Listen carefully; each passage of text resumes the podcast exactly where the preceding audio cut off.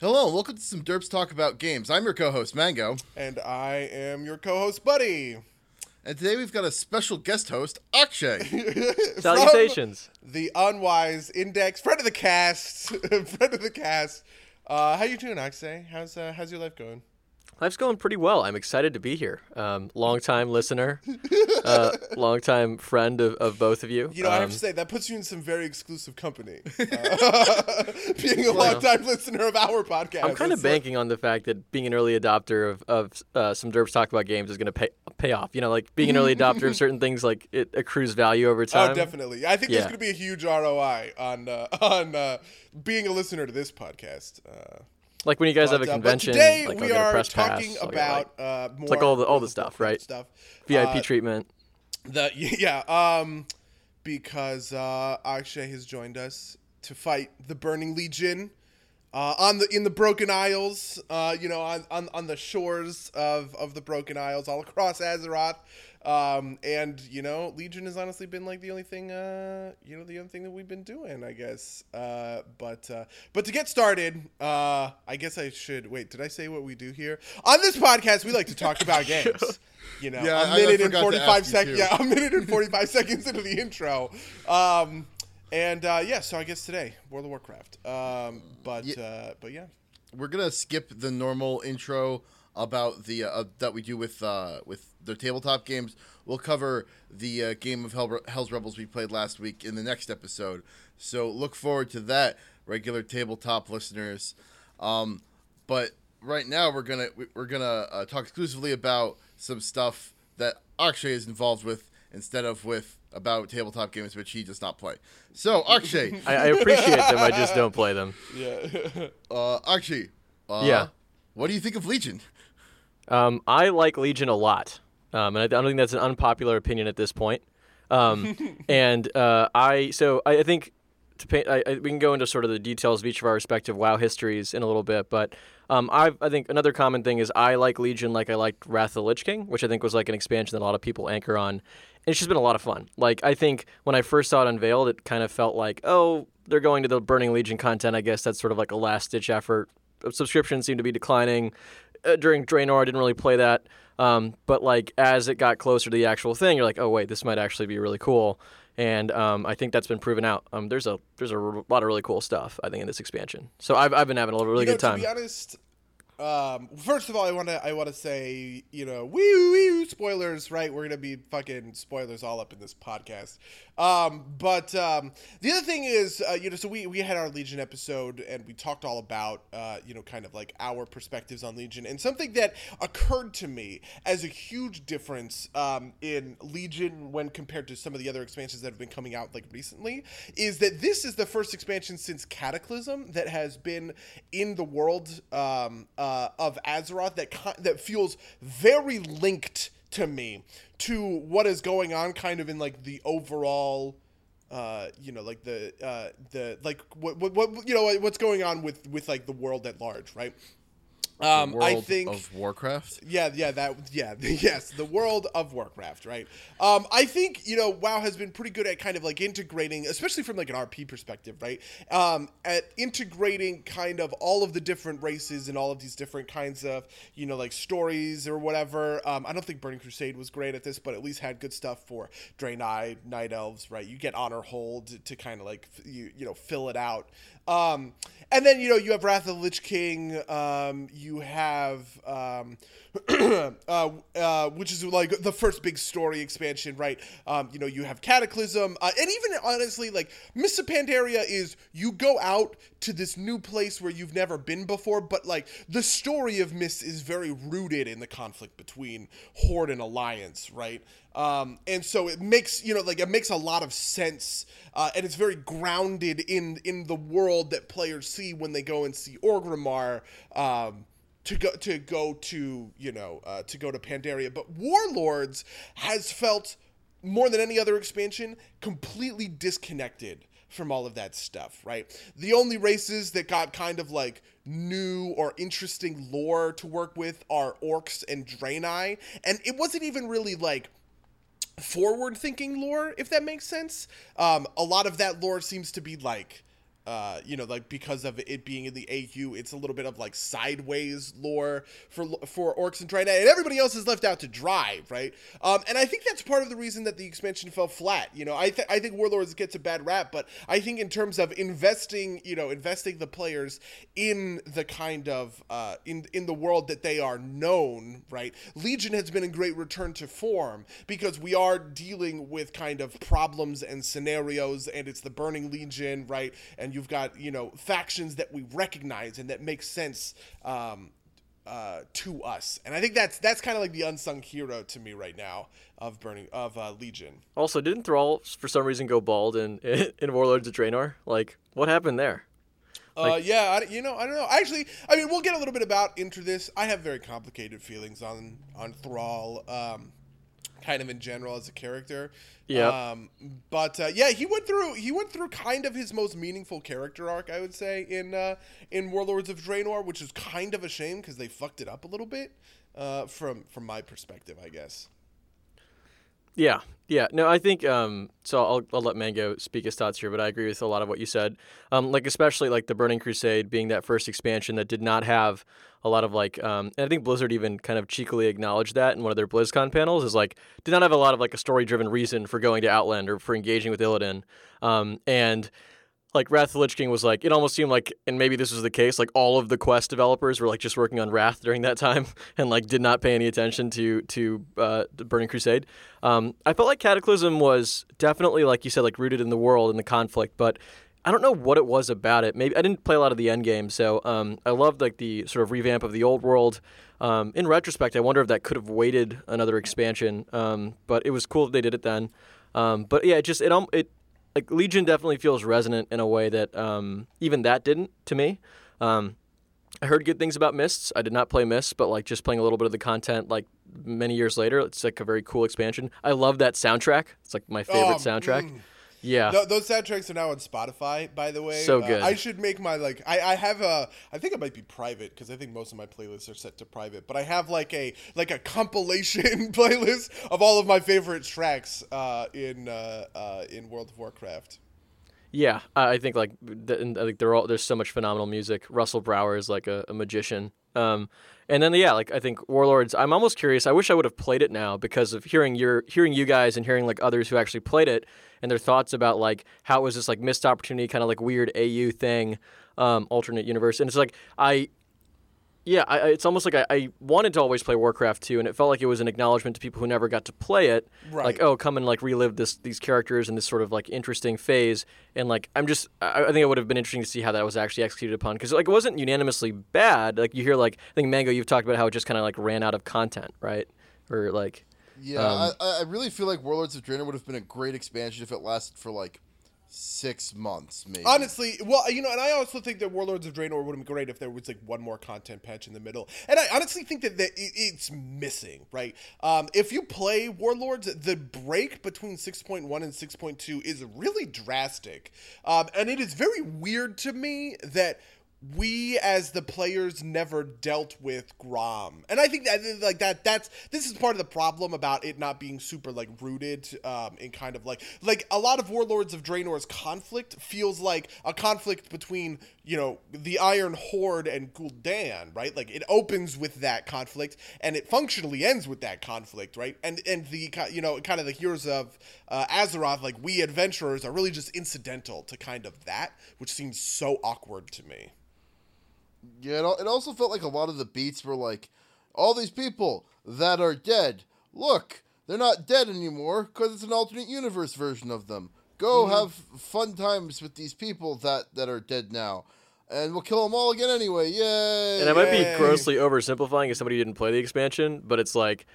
Oh, like they're like this is like an alternate universe where they don't succumb to fell energy, except they kind of all do. yeah, Uh, no, well- they do. Yeah, uh, yeah. Well, It's- so thi- it this takes a little bit longer. You know, this is something that uh, a lot of my RPer friends get very bent out of shape about. Uh, but one of the one of the things that frustrates uh, uh, players about Warlords is that like. You know, there's kind of this implications where at like Warcraft 3, even a little bit in like Warcraft 2, um, unreleased stuff in some novels or whatever, that like if it weren't for the demon blood, the orcs would have just been cool, right? And Warlords is like the refutation of that, right? There was no demon blood to be found and they were assholes. Like Yeah. I think that uh, I think that that that runs uh, a little uh, a, a little counter, I guess, to kind of some of the image that Blizzard had already put forth. Like I get it and everything, but yeah, it, uh, it definitely rubs, does rub some people the wrong way. Um, and, and it feels kind of like you know it's. It feels almost like the end game was, was an ex- excuse to reintroduce Gul'dan as a villain. It's like, uh, we don't, we, we, we don't, we can't make a new compelling villain for whatever reason. So let's bring back an old one that we killed off in Warcraft Three.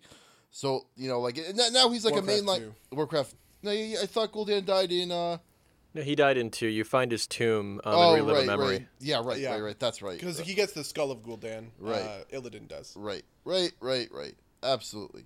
Um, but you know, it, it felt just kind of like like the the back half of Warlords felt like an excuse to reintroduce Gul'dan because they wanted him as a villain again, which felt a little weird, and especially since they made the whole big big thing out of you know, like like you said that you know the orcs don't take the fell energy this time, but then they do, and you know history's like.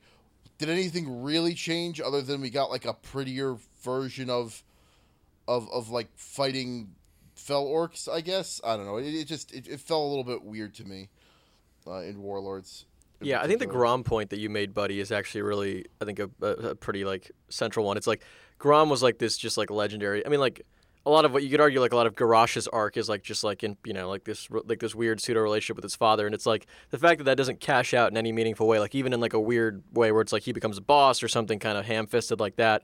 It seems like it just sort of ends. It's like I expected to s- maybe we will, we will see Grom and Legion, but it's like it's like it felt like there was like yeah, bring Gul'dan back to life through this weird AU nonsense, but also bring Grom back to life. Yeah. Um, and it's like and, and and there and nothing has been you know and I and I think Blizzard is an overcorrecting company in general. I definitely have seen uh, in a couple of instances, not just in World of Warcraft, where like you know the reaction to something kind of in one game colors a bit how they they play that thing in another game, and I think it would be honestly like a real shame if they kind of let characters like. Uh, uh, Yrel, the uh, the Draenei paladin, um, that that like Draenei chick that's that's all over the place. If they let um, you know Durotan, a, you know Durotan is a compelling character, I think, um, in Warlords and and Grom, and the and these guys are just kind of like not around and not being dealt with. And I understand that, you know, maybe you want to lay off on it. You don't want it to be the focus of things and give and have it be, you know, kind of like a cool down, right? I think a cool down on the, on these characters is is appropriate. But I Yeah. would like to see a version, you know, like I, it wouldn't be I even just a small nod, right? Like Durotan, uh, you know, brings over a bunch of the Draenor orcs, formally joins the Horde, right? Um, and you know, maybe this is how they release like brown-skinned orcs, right? Like a like a content patch. So you know, little things like that. I could get really on board um, if they were to, uh, you know, if they were to kind of like look at it from that situation.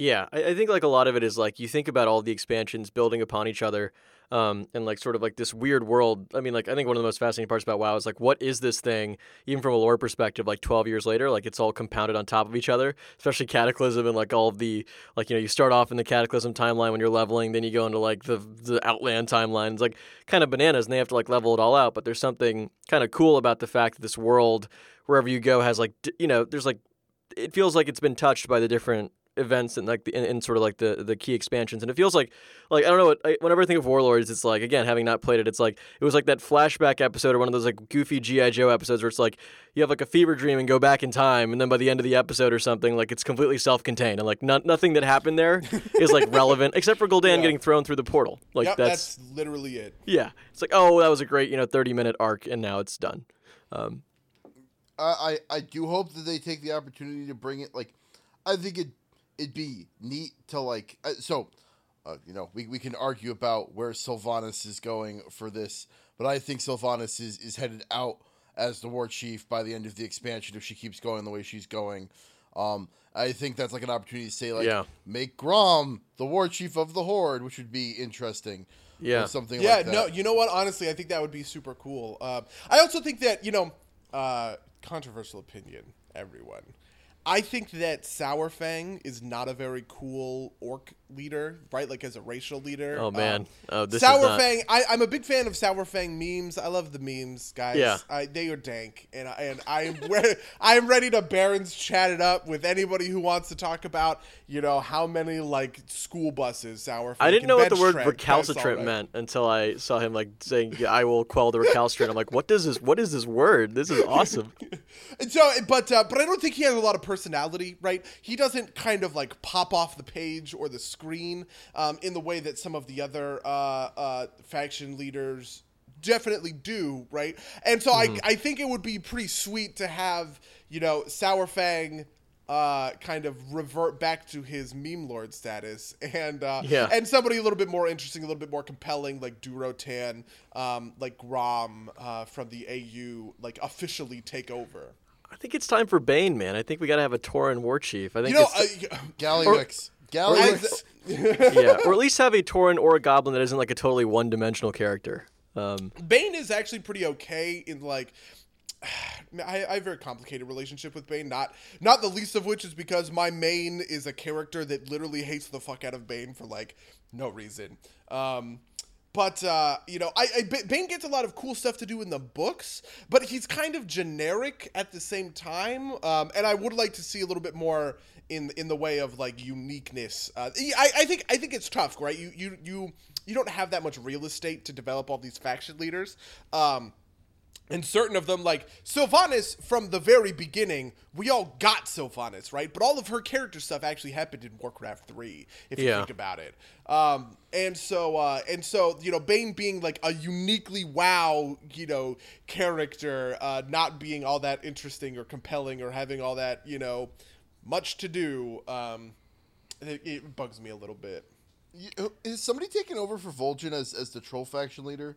Uh, I don't know, but it, I'm pretty sure. Th- so there's like a there's like a shadow hunter named like like like Rock John or something uh, who comes and gives you quests all the time in your garrison during Oh, Warlords. okay. Yeah, yeah, Um, I would- I I also believe like to point the out of the shadow hunters, and I think he's technically the leader now. there there is a troll. There's like you know there's like those there's those different like NPC heroes that walk around Dalaran.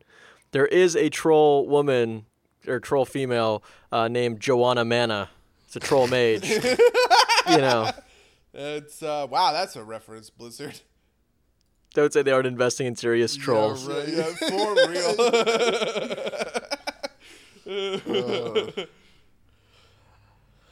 yeah, uh, yeah. Um, but uh, but I don't know. What do you guys? Uh, where do you want to? Uh, where do you I think start? maybe segue from the Sil- Sylvanas piece there is like I actually you know just by playing Horde with you guys like and I think like, so a lot of big a lot of the fun has been like we have this huge Horde contingent it's like all all all of us friends like you know all of us derps like playing on the Horde side but as we're doing it like I actually thought that Genn Greymane and like the stuff that I've seen of him so far has actually been super engaging like especially like sort of you do sort of have like this very like like I think overdue like wrath from him around like wanting to like go after Sylvanas, but like even like the little cutscenes and like even like when you fight him like in the starting part of Stormheim as a horde character, I'm like this dude's a badass. Like I actually really like Genn and what they've done with him. Um, Genn Greymane is the um, kind of like the poster child for my favorite WoW characters uh, because he's a jerk, right? But he it's so understandable, Right, And I, right. you can't help but be empathetic to the guy, right? Like,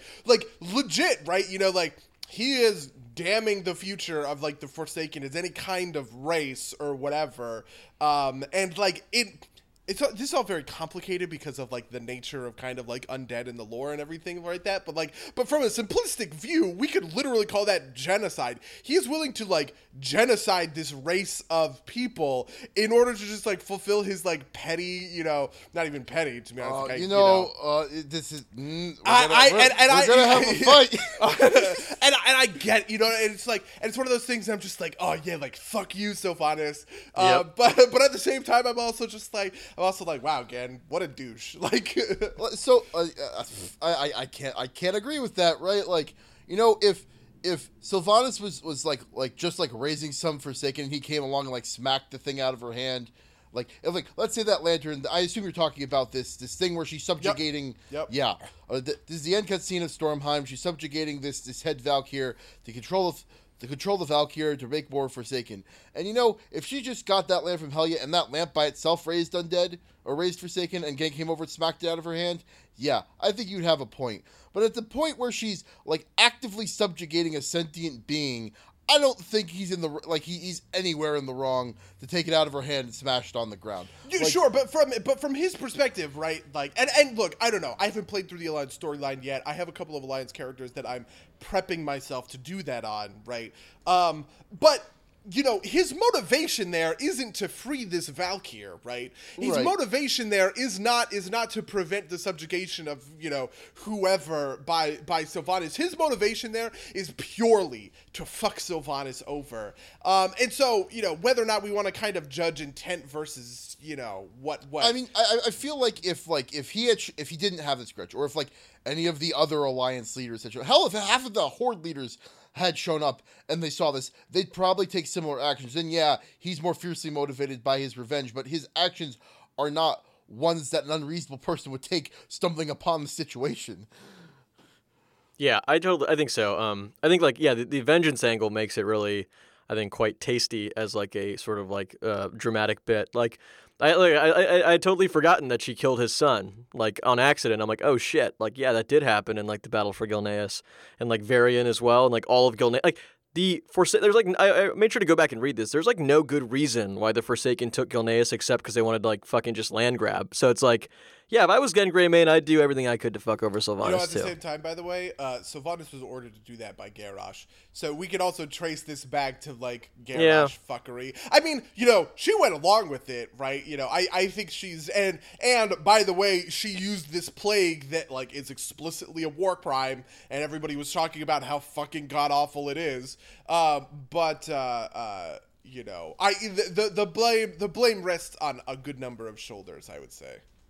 Uh, no, I, I- I definitely uh, agree with that. And I, I think that actually is what makes again a, a fairly compelling character is, is is that like he's got he he's got complex motivations, right? And, to, and and to me, this is exactly what made Varian work so well. By the way, Yeah, yeah, I think it w- I mean like I guess I didn't really understand like the sort of re-emergence of variants or variants sorry because I didn't read the comic books and the other parts that kind of like brought him back with Wrath or like pre-Wrath I believe.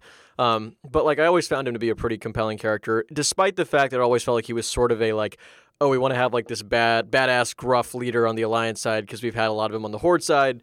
And so it's like um, I agree. I think he was like well done for that reason.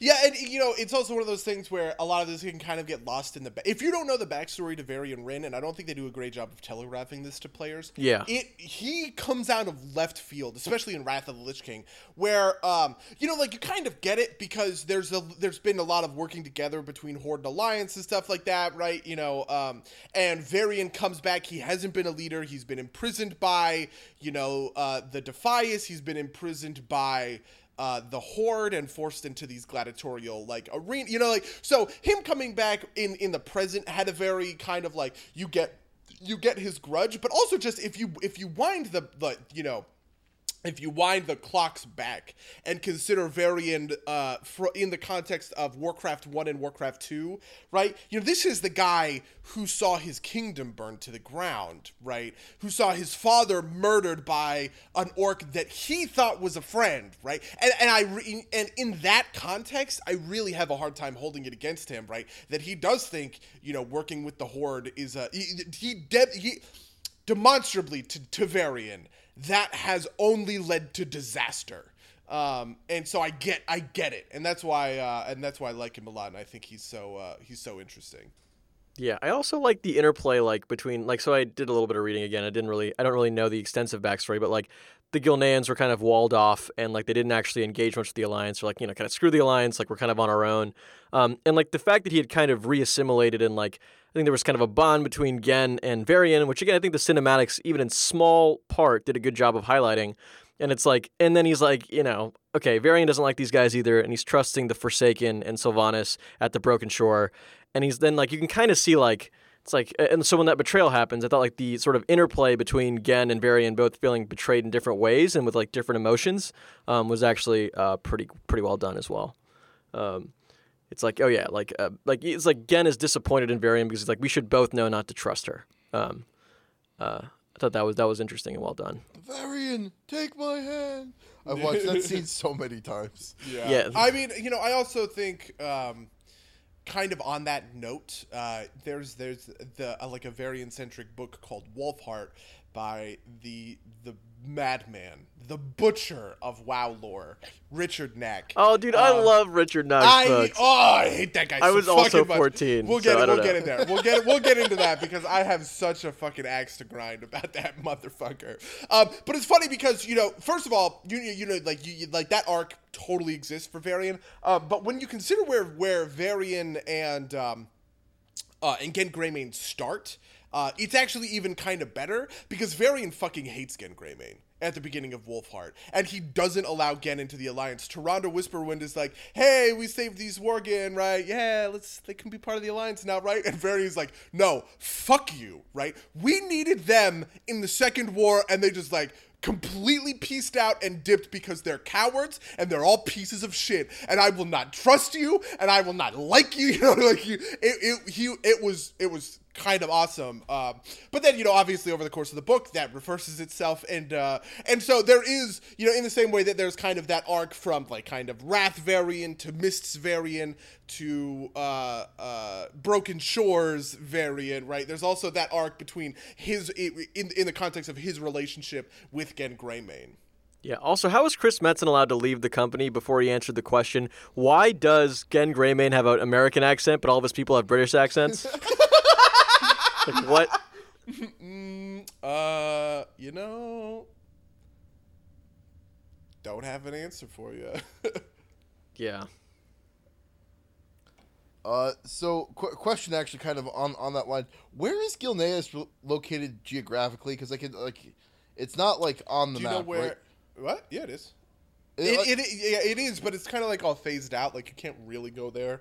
Um, oh, okay. uh, it is under. Uh, it is under Silver Pine Forest. You know where Silver Pine Forest is? oh yeah, in the yeah. Eastern Kingdoms. It is, yeah, it's under there. Honestly, I, you know, I just remember how awesome it was for the Worgen to come out um, during during Cataclysm, just because the Greymane Wall has been in WoW since the very beginning, right? Um, and we were all kind of wondering what was happening.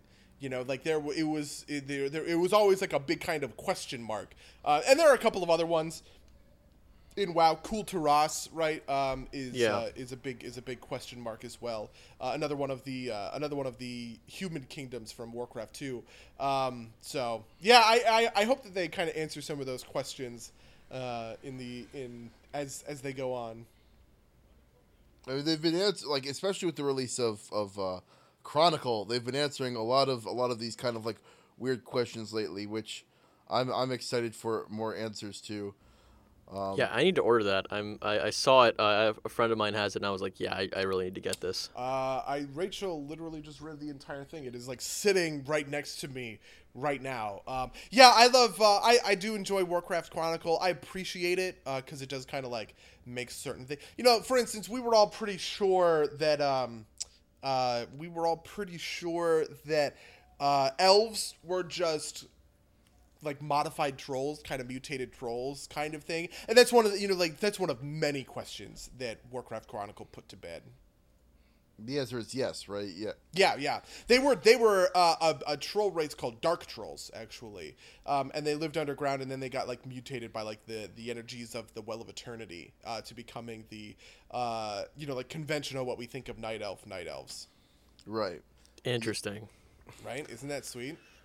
Yeah. Another- it- it- so I, I was thinking about this, right? If you take the whole lore in, in in in as a whole, the only really like native to Azeroth sentient species I think are like are trolls and Tauren and I guess Pandaren. What about Vrykul? Uh, a lot. Vrykul so, are Vr- Vr- constructed.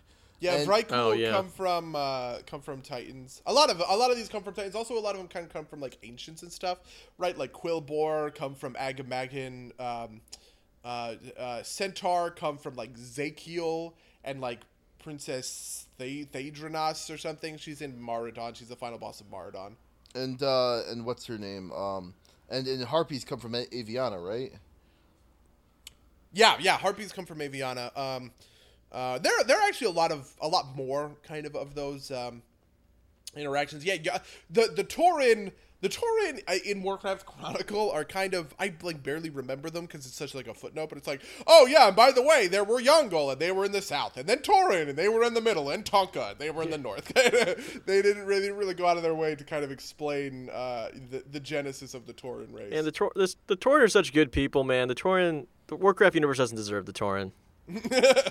I, I think I think it's actually really cool because you know people make jokes about like when's the troll patch coming to to to fucking Legion, um, because you know there's there's trolls everywhere, and if you think about it, there's also like some Tauren variant everywhere, and it's neat to me because like you know those are the only two races that like kind of like naturally spread themselves across Azeroth. Everything else is kind of like some machination of the Titans, as is everything in the Warcraft universe. Well, you know, I would say that uh, I would say that you know, like the Nightfallen are kind of another. You know, night. I, th- I think I think Warcraft engages in a lot of this race, right. You know, you have Yeah. the Yaungol who are Tauren but and the Taunka who are Tauren but right. Um, and you know the the Frost, uh, the the the Frost trolls who are trolls, but kind of thing. And then they, now you have Nightfallen who are you know night elves, blood elves, whatever you want to go with, kind of like Ah, but all so so un, under my under my theory of original races, the Nightfallen are just trolls, but uh because you know they, they, they come from trolls. Everybody everybody all the elves come from trolls. And so, yeah, but I don't think that that. I mean, you know, it's not like elves resemble like elf culture. Uh, y- Look, Yeah. The, the, the only the only fe- like feature that they share anymore is that they have bluish skin and super long ears, Look- right? excuse me. My, my, my point is not necessarily that they're they're culturally similar, but the fact that they're all everywhere. Like the fact that the trolls are are everywhere, and the Tauren or the, the Tauren are everywhere in, in various and sundry forms, is because like they they are like. They, they are naturally spread races in like whatever ancient history Az- Azeroth has before the Titans show up. Right. What about the Um, the which is just Scythids neat to and the uh, and the or the it's- it's Nerubians good and the, uh, the Qiraji? as to why like the trolls show up everywhere and the and the the Tauren show up in some form everywhere. Yeah. What about the Silithids and the Qiraji? Are they native? No, well, they are they are uh, member they they are. Are they native? I thought they were created by the old gods, but that Yeah. Yeah, yeah they're, they're they're created by the old gods. Yeah, because uh, you know the Silithids, the um, uh, the Silithids, the Nerubians, and the Mantid are all kind Yeah, of like they're all connected. variations on that. Honestly, I have to say, I think one of my favorite. I actually secretly think that the the best questing experience I've ever had in WoW is like the the full questing storyline all the way through Miss Pandaria, um, going through the Dread Wastes and recruiting all of those, uh, you know, like these Klaxxi Mantids and all that. That that really showed an extra level of nuance uh, that I I th- it, it, that is like Blizzard working at its best, you know, um, when when they have that kind of stuff going on, and it's such a heartbreaker that you had to kill him in Siege of Orgrimmar. Yeah, I mean, I, this makes me want to play the Mist content even more and actually go back and. You know what you should do? I, I recommend this to uh, I recommend this to anybody who's leveling an alt. What I what I've been doing on my alts is I go to a zone and I go uh, so you know like you know Hillsbrad is 20 to 25 I think. And so I'll level up to level 24 and then I'll go to Orgrimmar and shut off my experience. And then I'll go back to the zone, finish out the zone storyline, and then go turn my experience back on. Because I, I hate Yeah. I hate how you know you finish questing the content, but the, and and it's like go to this new zone before you've actually like kind of completed the storyline of that zone. That really bugs me. Um, I didn't even know you could. Do, I didn't know you could do that in game. Okay, wow. Yeah, yeah, it, it's actually a feature that they um, that they brought in so that people could twink in PvP, and it costs ten gold each time you know you like toggle the switch effectively. Um, but yeah, it's super. Oh, excuse me, it is super cool. I, I think it's I think it's great. Yeah, I'll definitely look at doing that. Um, Yeah, Yeah, th- the other we, we've talked about this before. Um, is, is they they talked about potentially making all the contact, all the content scale rather in, in the old world, which would be awesome because then you then you could just kind of like do the pieces that you want to do. and not have to worry about that problem. Um, given that they've got this new, you know, uh, multi-scaling technology available. Yeah, I mean, holy shit! Tell me about it. That would be super awesome. Yeah, I think it would too. Um, I, I mean, certain zones, like it's like I guess I think about like the progression, right? It's like if you did like Redridge, Red Ridge Mountains is like a 55 zone, and you did like Silithus is like a level 10 zone. You know, that is Uh, actually kind of true. I also think that you know, like WoW has a pretty good progression in the context of, um, you know, ignoring timeline issues. Right? I think there's actually a pretty good through line. If you know, if I started Orgrimmar as an orc warrior and go, you know, Northern Barrens to, uh, uh you know, you know, Durotar, Northern Barrens, maybe Ashenvale. Ashenvale, Stonetalon Mountains, Desolace, right? Uh, you know, you kind of loop around maybe and you to, uh, you know, Feralas Thousand Needles, Tanaris, Un'Goro Crater, Silithus, right?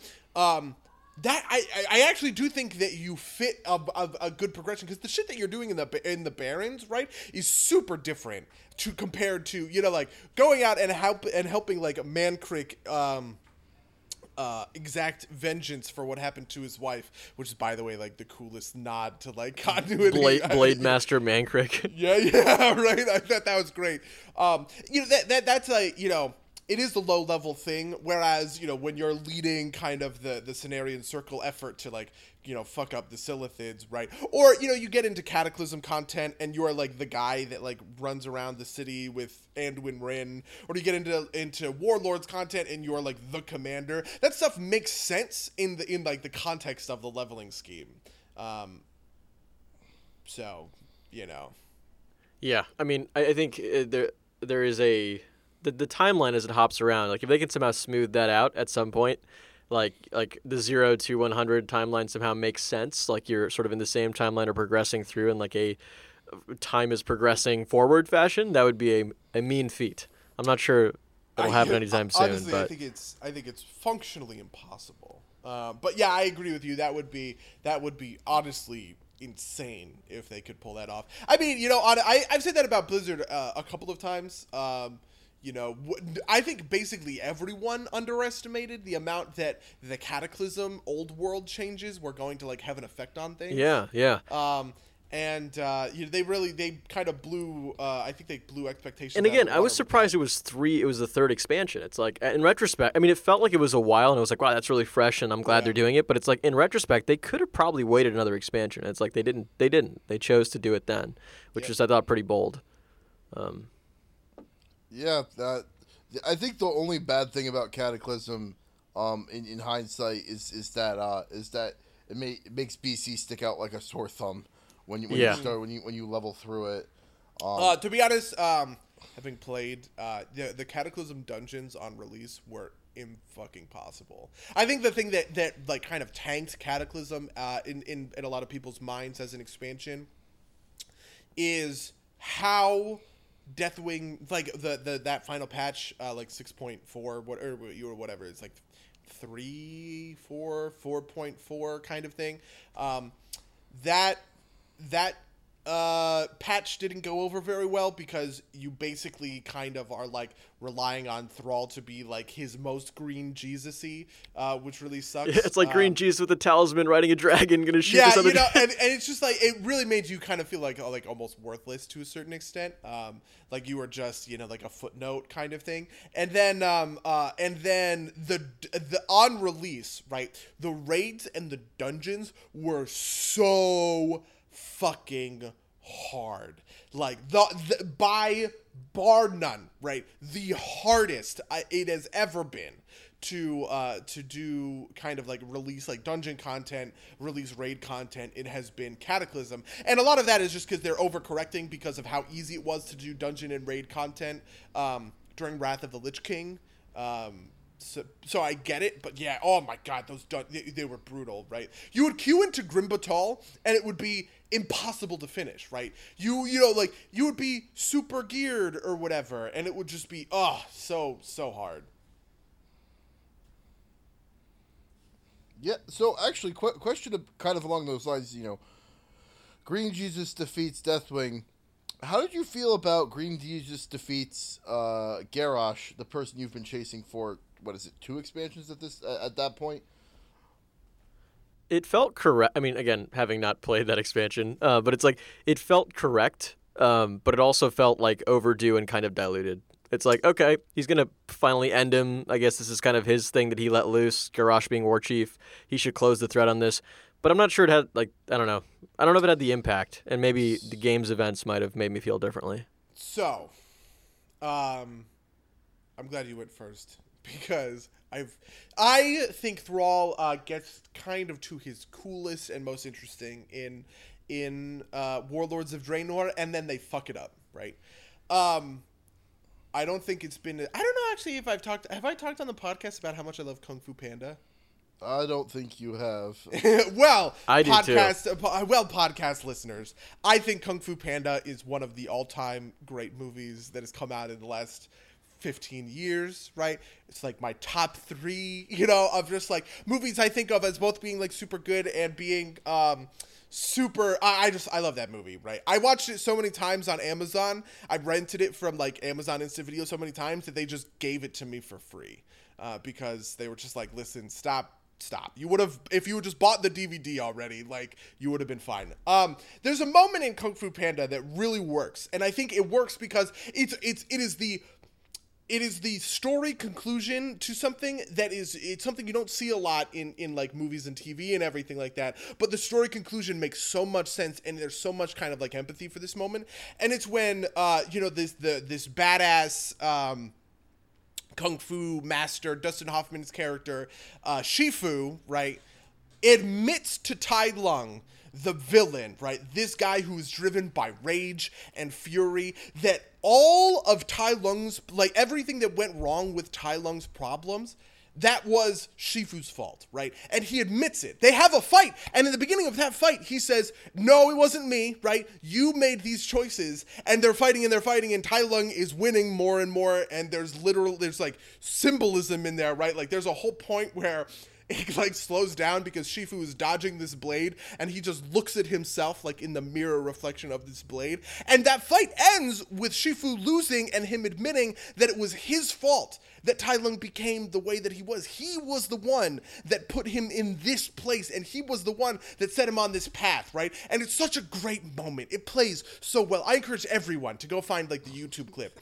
And that same moment I remember right, that. I remember that being good. Yeah. yeah, that same moment plays out almost beat for beat, by the way, in the Gar- like in the Garrosh Thrall fight, right? Garrosh and Thrall meet. They they you know they meet on like a mountaintop. It's like you know, it starts like storming or whatever, right? Like the clouds darken and everything. Garrosh has Gorehowl, Thrall has Doomhammer, right? And they're fighting, and the entire time, right? Garrosh is saying, It's your fault. You did this to me, right? And what eventually ends up happening is First of all, Garrosh effectively wins the Mak'gora. He he disarms the Doomhammer from Thrall, and Thrall uses the elements um to uh he uses the elements to Thr- like Thrall switches spec mid fight. yeah, yeah, right. And he uh, and he like crushes Garrosh in this like earth hand and like you know, and he if he, if he effectively uses the elements, and right before he fucking kills Garrosh, he says, "No, this is not my fault." And that moment rings so fucking false to me because it is it is Thrall's fault. He needed to take responsibility for that. He needed to admit that it was that he was you know the person that set Garrosh on that path, right? Um, this is kind of addressed in a little bit of like a retcon after the fact because uh, and this is like a little bit of like minutia but Thrall technically technically breaks the rules of Mak'gora by using um, in a, in a Mak'gora you can either use um, uh, a the you know like a weapon like the Doom Hammer, right? But you can also use magic as your weapon. Thrall obviously chose the Doom Hammer, right? And then switched mid fight when he was about to lose to kind of one up Garrosh, um, and that's kind of the reason that he's been having trouble with the elements is like the the implication, if not the explicit kind of thing. Um, but yeah, I mean, oh god, yeah, that's that's what gets me uh, about like the Thrall versus Garrosh thing. Oof, do you do you believe that Garrosh did nothing wrong? I, I look. I don't believe that Garrosh did nothing wrong, right? I, I and I don't believe that it's all Thrall's fault, but I do think Thrall shares some of the blame. And when and when Thrall, you know, looks Garrosh in his eye right before he kills him, you know, right, like what what a what a what a prick kind of thing. Uh, Thrall uh, was about to kill Garrosh at the end of uh, Mist too. He was about to swing the hammer down on his head, and then Varian stops him. Yeah, and, and honestly, um, you know, I think there is, uh, I think that there's like cool subtext to that too. The War Crimes novel is one that gets a lot of flack because you know everything vaguely related to warlords gets flack these days. Um, but it actually does a pretty good job of you know making the case for there being a trial, right, and for Thrall not kind of exacting that that Uh, justice. I just, right? I just imagine there being this place because of fucking Blizzard naming. Like instead of the Hague, it's like the Hague Gar or something. Um, but he, he's tried in front of the August Celestials, right? And they Mm-hmm. ultimately decide that he's not like he he they they rule that he's not going to be. Put It to is death, yeah, right? it is it is decided from the very beginning um, that he is guilty of these crimes, right? And this all all of the argument is whether or not Garrosh is um, like it's sentencing effectively, like whether or not he should be put to death. Um, and the August Celestials say no. You know, um, there are uh, uh, God, I can't remember who actually argues for. I think it's like Sylvanas who argues against it. Maybe it's Bane Bloodhoof who argues for Garrosh. Um, which was which is actually kind of great. This is a little bit of what I mean by like Bane is actually pretty interesting and compelling in the books. Um, yeah. I need to I I want to I want to check that real quick. Um, I want to like fact check myself. I don't want to pull a Donald Trump here, guys. Yeah, it's like so. So you when you say four, you meant like Bane advocates. yeah, for, Bane is the one who advocates for um, him not dying. Okay. Um, uh, yeah. So okay. Um, the they choose Bane to play the role of defender during the trial of of Garrosh, and I believe is it Sylva? No, uh, Tyrande is uh, is the one. Oh man, that man, this book was actually really really good, and people kind of like shat on it. It really it it highlighted a lot of like the lesser worked with lore lore characters, especially like Tyrande, who I think is like criminally underused. Um, and uh, but yeah, it is. Uh, uh, uh, it is decided that Garrosh shouldn't die at the at the end of War Crimes, but then all of this stuff with Kairoz, uh, Dormu, I think is his name, where he breaks him out and they, you know, go to the alternate universe happens. It's it's interesting that he sort of became that vehicle for um like the beginning of, of warlords and it's like Gul'dan is now the vehicle for the beginning of, of Legion and it's like I, I don't know what happens to Gul'dan, but like you get the impression that he's like what is he the final boss of the second raid Nighthold Yeah, it's he's like the final boss of the second raid, which really makes me kind of wonder where they're going to go with it. yeah it's Um, like is he just going to be the expendable sort of segue and then he's also just like thrown out Yeah, I really do. I you know Blizzard has so for a long time Blizzard has said that they want to get their expansion release schedule to be quick, right? They want it to be you know one year. Literally, they've said this. They want it to be one year per expansion. They, they Um, said they were abandoning that though. right right and that, and this is what i mean they and and they've kind of um walked that back and now they're saying that they're going to abandon that kind of uh uh uh what am I thinking? Cadence, right? And they're going to release more regular content batches and just kind of let expansions go longer. Um, but I really wonder where they're going to go once, uh, you know, all of this Suramar stuff is defeated. Um, you kill, you know, like the high excuse me, the High Magistrates, uh, like Alessandra or whatever in Nighthold, uh, and you also kill Gul'dan at the end of Nighthold. Like, where do you go after that? Yeah, you do wonder. It's like, okay, so probably gonna fight Kil'jaeden in this expansion. So it's like, is there like a one or two? Is there, is there like another hop before the Kil'jaeden patch? And then is you know question mark? Is there a Sargeras patch? And it's like, yeah, yeah. I don't know how many patches would take them to like you said, like this elongated interval. So it's like if it's not twelve months, it's like eighteen months. And like, yeah, I, and to be honest, mean? I'm also kind of surprised at how quickly uh, some of the cons- like the other concerns in the world got wrapped up. Um, I think uh, you know the two big question marks that are still out there are um, Azshara uh, and Oh, yeah, yeah. right? And or uh, sorry, I at the start of Legion, right? I was reading it in the in the sense of like you know you have Shara from Azsuna and you have Helya from uh, Stormheim that look like they're kind of you know like gearing up to be like future bosses, raid content, whatever else, right? Uh, but they've revealed that in 7.1 you go and kill Helya, kind of as like a stepping stone three boss raid, which I thought was crazy. You know, Yeah. like that. You know, that was that that kind of came out of left field. Um, I thought they were really setting her up to be more of a uh, kind of a threat and a villain um, than she actually kind of ends up being. Oh, wasn't there something else in Halls of Valor? Like when you go left to the current trials of uh, her Hall of Honor, is it? Um, like there's another expand. There's another like instance they're gonna add, right? Or is that? my? Are you talking? Is I a think stepping that might stone? be it because I think Oh, that okay. I think that raid is called like try. It's Halls of Valor and Trials of Valor, I think. And Trials of Valor, you go, you fight uh, Odin again to like actually be like, Oh, okay, okay. go kill Helya, um, and then you fight Helya at the end. Um, you also fight the dog. That's the the Right. second boss, right? uh, I need to take a quick. Uh, I need to take a quick break. Uh, so like, ba ba ba ba ba, cut here, cut here, kind of thing. Okay. And I think so. Okay, I think that uh, this the, the the problem that is like emblematic of like Helya is a, is a problem that's also plagued WoW kind of from the beginning, which is like you know you can spend a lot of time setting up these cool, neat villains for for the game, but like you know at some point you're just setting up these dominoes to be knocked over, right? Uh, and it's hard to set them back up again to uh, you know to to, to, to have like super elongated raid content, right? In Wrath of the Lich King, um, I think I think a problem.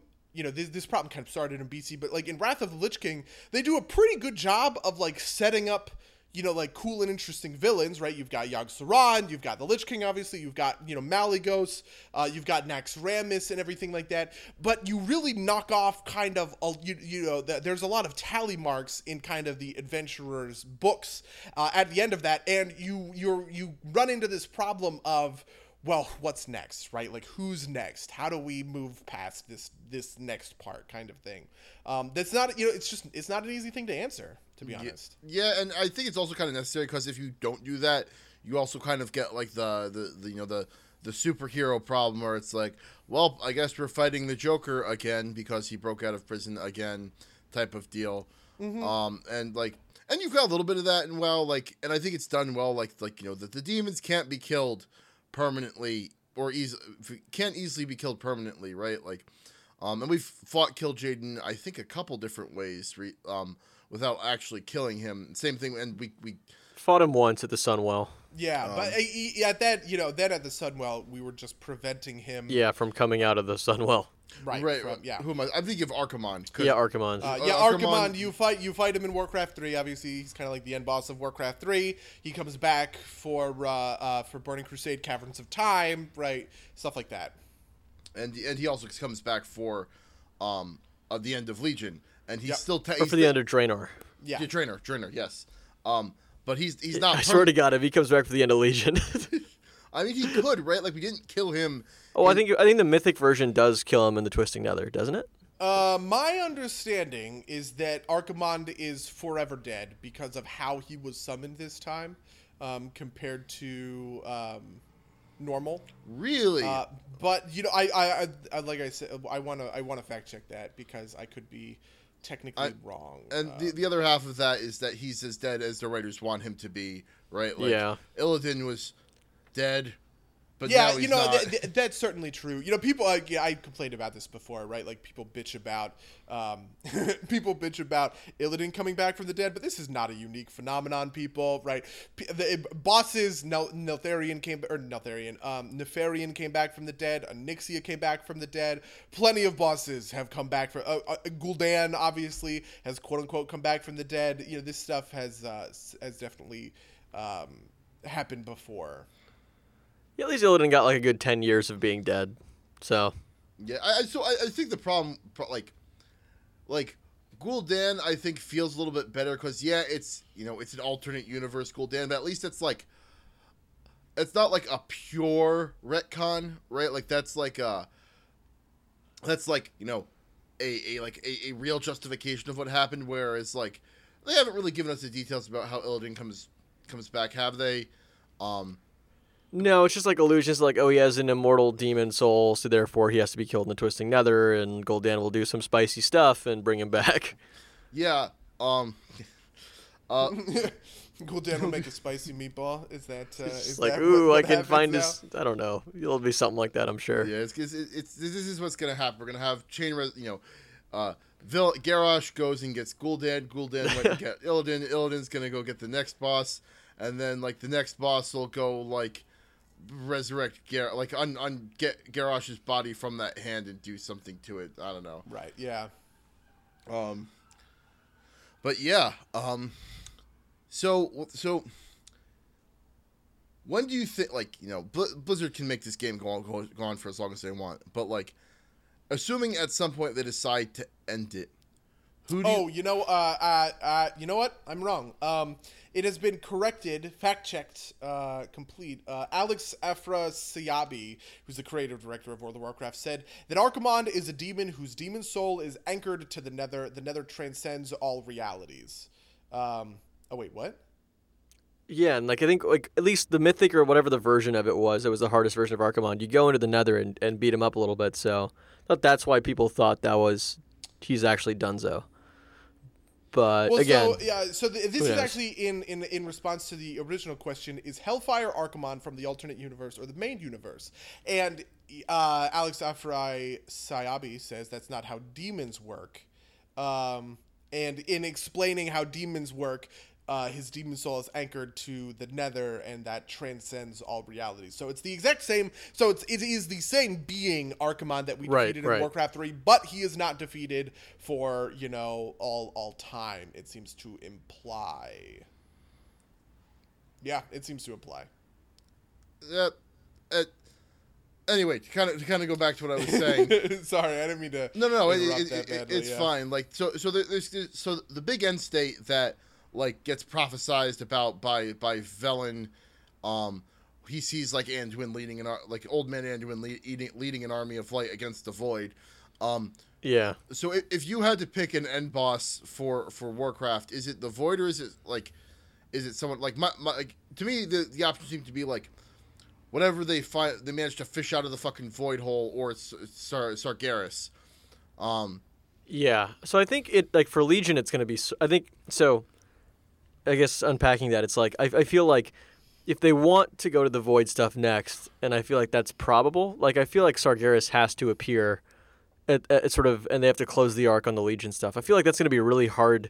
It's going to be really hard to, I think, close the arc on the Legion stuff without letting the Void stuff grow for a little bit. Like the Legion stuff has grown for like 20 years, and it's like that's going to be a big thing to close, especially like there's you know might be this epic thing where you like you go to Argus and you're fighting with Turalyon and you're like you actually like fight Sargeras there. I don't know, um, because like that because of like the Deus Ex whatever. It's like oh when you do it there it'll like kill all the Legion people everywhere or whatever. But it's like okay, so like you end the expansion, you've killed Sargeras maybe, but it's like so we just have this vague understanding of the Void stuff still, and like is that going to be are you going to build that up over the next couple expansions then, or like it makes me wonder about how they do it. You know, I think they're they're setting uh, they're setting themselves up for an Argus. Obviously, all this stuff with the light. You know, uh, the light's heart quest line uh, uh, works in that context, and I and I think that that you know. When, when we're talking about flying the Exodar back to Argus, that seems clearly what they are they are you know looking towards kind of thing um, but yeah you know there are big bads in these void lords that we really don't know all that much about um, we also have Azshara, who I think is a headlining boss all of her own. Uh, the unfortunate thing about Azshara is I don't really know how to do underwater content with any kind of um, like I just don't, you know, like I, I I'm not a fan of Vashj'ir. I don't think Vashj'ir was a great zone uh, during Cataclysm. I think Blizzard kind of agrees with me because you know the the, the story of Vashj'ir ends on a cliffhanger that never gets resolved, um, or maybe it gets resolved by this point, you know, in like a book or something. What, what, Um, what, which cliffhanger? What happens? to Where? Nep, Nep yeah Neptulon getting kidnapped.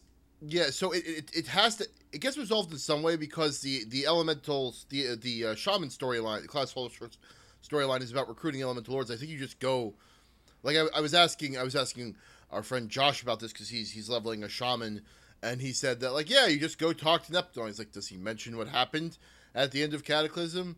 And he's like no he's just kind of there and he and you know he goes he, he says he'll help you. So you know Well, that's well. that's dandy. Uh, I you know I don't have a I don't have a I- His you name know- is Neptulon, man. What do you expect from Yeah. that character? I don't, you know, I, you know. Also, they even might explain it like Josh is kind of not not not to shit on Josh on the podcast, but like he is not known to be the most attentive person in the world. You know, fact checking this claim, uh, it says on WoW WoW Wiki, although heroes never continue this storyline, Neptulon eventually returns to the Abyssal Maw. So Good for him. Good for him, yeah. Uh, yeah, I mean, so like I said, like I think Queen Azshara is obviously, just obviously, right, a uh, a, a headliner villain. Um, they're definitely doing some stuff to build her up here, so like But she's maybe. Sorry, she's not a headliner for the end of like WoW, Yeah. right? no, oh sure, sure. I'm just I'm just thinking of like who who are some big bads that we can kind of like piece together. I- yeah, I think I think Azshara gets whacked like probably like plus one or plus two after Gul'dan. Yeah, Like I'm not. Yeah. You think she's gonna be whacked this expansion? Oh yeah. Yeah. Oh wow. I think I Jeez, think like man. she her storyline ties like if if Sargeras gets whacked or if like the Legion storyline kind of like closes at least you put mostly a lid on it. Like I don't think she has any reason to exist unless she's like, oh actually I'm gonna do like you know how I courted Sargeras I'm also gonna court the Void Lords or something and bring that and be like the conduit for she's gonna be like the Gul'dan for the next expansion right? And maybe if it, maybe that's how she persists. But otherwise I think she, she's so enwrapped in the Legion stuff. Um, See, I, I, I- I think you might be right, uh, but I think there's also like, like Elisande, I think is also gonna be like one of these big end, end things because she's like, she's essentially the Queen of Sara, Azshara for like, the oh you know what I bet I bet you Elisande. Well, she is the second to last boss in uh, Nighthold. is she? Oh, Yeah. Yeah, she's the second last Before boss in Gul'dan. Nighthold. Okay. Yeah, I, I was gonna say. There's a there's a couple of other Nightfallen bosses uh, in in Nighthold, um, but but yeah. To be honest, I I want there to be. Um, you know the, the Nightfallen are kind of in a weird spot. The Nightfallen are both kind of a, like a testament to me that the uh that that like the WoW team can create new content that is compelling, right? You know, they, they are a completely invented thing, right? This isn't something that's been hinted at. This isn't something that, you know, is all over, you know, like all over the books, the the other games, right? This isn't Deathwing, someone who's a major character um, Yeah. that that that just kind of like hasn't shown up yet. Uh, but also, I think that the Nightfallen stuff is just kind of the Blood Elf stuff done better. So I don't know that that you know that praise really holds up to the most. I don't know why I keep thinking this, but they always they, they seem like the the BioShock Rapture Community Under the Sea version for the Night Elves. It's like they're cool and like this interesting like figment of like the Sundering, but it's like I don't know if they have much push beyond the Broken Isles. Um, maybe is that's just lack of honestly- I- imagination. yeah, and, I- like, and I like the Nightfallen because I do think that you know, I, I don't think that WoW was in the best of states in vanilla either, but I don't think that WoW was in the best of story states when it comes to Burning Crusade. They really did kind of like miss the mark when Oh, it yeah. comes to that stuff with the Blood Elf, right? So systemizing the Withered, systemizing you know keeping up with these addictions, systemizing all that stuff, and and and having this story and having it be voice acted, all that stuff feels great and is really good and really cool. Um, and I wonder, I guess, um, how to, to to what extent that's like an indication that Blizzard will be able to kind of create their own content going forward. Um, without having to draw too much on kind of like what we've already seen that like nostalgia stuff. Yeah, I, I'm actually I'm actually really surprised they didn't tie the Nightfallen to um to Azshara tighter. Like like I, I feel like that's like a very easy connection to make. Like one of them like you know like the the, the whole the whole re- repeated storyline um for for what happens in the War of the Ancients I think it is is like the night or like the the elves all love Azshara and they can't believe that she's involved so they think that like it's like is Xavius that's actually pulling the strings behind and, and she's and she's trapped there. And like I think it would make a lot of sense to have like the Nightfallen be much close more closely tied to uh uh to to uh Ajara the the, Nightfall the Nightborn, you mean, no the the um or like the Rebel faction, the Nightfallen? oh I, I mean uh, wh- wh- whatever the name of the um The, Oh, the- El- Elisande's people, the Nightborn. yeah, are they the Nightborn? Yeah, I must, I must be. What you know, whatever. it is. Yeah, yeah, like Yeah. those, those, like, yeah, that Splinter Fact. I agree with you. I think, um, uh, or like it's a weird that like there's these, yeah, it's weird that like the Blood Elves, the Night Elves, and the Nightborn now, and the Nightfallen are there, and like Xavius and Azshara both don't seem to have connections to them. Um, like it's kind of weird. Like Azshara has like her weird, like she's like the Naga person now, and Xavius is like you know sort of extended sort of agent of the Legion, but kind of just focused on nightmare things. Um, they both kind of seem oddly fixated. Yeah, like they, they- like they they're they're two characters that are supposed to be like tied at the hip, and they're like like like straight up like like chopped like they don't cross paths. They're like in zones right next to each other. Um, Yeah, yeah, I do think that's There's that, and there's like also their connection to the Legion, which we might see more of. But it's like it, it like I went through all of um, uh, what is it? Uh, I can't think of the name of Al Shara, and like you, uh, there's like very little intimation of like, oh, Xavius is again a, a, a agent of the Legion. It's like, now I'm just here fucking up nightmare shit. Like it's like that's why I'm here. It's like, but like for the Legion, and it's like uh, probably I don't No, know. I- I Yeah, the- thought the- the Xavius was an connection- of the old gods i- at the, this the point. connection between them is is not clear. I don't think, to be honest. But, but Xavius and Val'sharah, he's he sh- shouldn't he be working for the old gods? Like that, they're the ones that like attached him to the that gave him the that brought him back, right? The old gods, like that whole storyline with I where don't he's have attached great, to Nordrassil. Uh, I don't have a great answer, to be honest. Yeah, Um, it'd be a, it'd be a s- it'd be a pretty unlucky timing for Azeroth if that both happened along with an independent Legion invasion. but, Right. Well, you know, Z- so Xavius and, and, and Azshara are both at this point agents of the old gods, right? Like, uh, Azshara sells herself to the old gods to become the Naga, and I think Xavius gets that. I I'm, I'm almost positive that like it's it's one of the, it's it's one of the old gods that like kind of brings him back in the way that he does, and and it's it's it's it's uh it's void corruption that that's causing the Emerald Nightmare, not not fel corruption. interesting. Uh, so In yeah. that case, maybe we'll see with the Emerald Dream raid, which is coming out in what like two days. Um, Yeah. Like maybe like there'll be some planting of seeds about the void stuff. Yeah, you know that that that could be cool. Uh, I like Xavius. I also think he's actually a headliner ish in and of himself, um, which kind of makes me a little sad that he's he's kind of going down here. But um, it, it, it wouldn't it it doesn't bother it like it doesn't bother me all that much on its own. I also think Xavius to get back to my uh, uh, original bitching about Richard Knaak. Uh, I think Xavius being tied to the War of the Ancients trilogy is at, at this point, um, you know, a little bit of like dead weight to to kind of like the lore. I think the the World of Warcraft lore has been bending over backwards in a lot of ways. I think to get away from uh, what happened in that in those in those three books. Yeah, I mean you can basically just retcon the entire War of the Ancients and just say Huln Highmountain's origin story. It's just Yeah, like yeah, Huln Highmountain, dude. Four. Yeah. He's like the Paul Bunyan of the Tauren. Yeah, he really is. And you know, uh, um, you know, because like if you read the War of the Ancients, the, the War of the Ancients, the problem with it to me is that it is a really compelling story. Yeah. Um, in in in theory, but what's actually on the page is just like garbage uh, in comparison, right? Like like Illidan and Malfurion's relationship is actually super cool. And the way that they ha- they like interact with like Tyrande it's like it's super cool and it's super interesting. And I really feel for Illidan in you know like the in the Warcraft 3 version of the War of the Ancients right? Like this is the guy who you know like yeah he was working with arcane magic while his brother was doing druidic stuff or whatever but we weren't really we didn't know at the time that the arcane was the bad stuff that was leading to the burning legion and the druid stuff because malfurion is the first druid Yeah. right he and his brother are the first two to ever train under under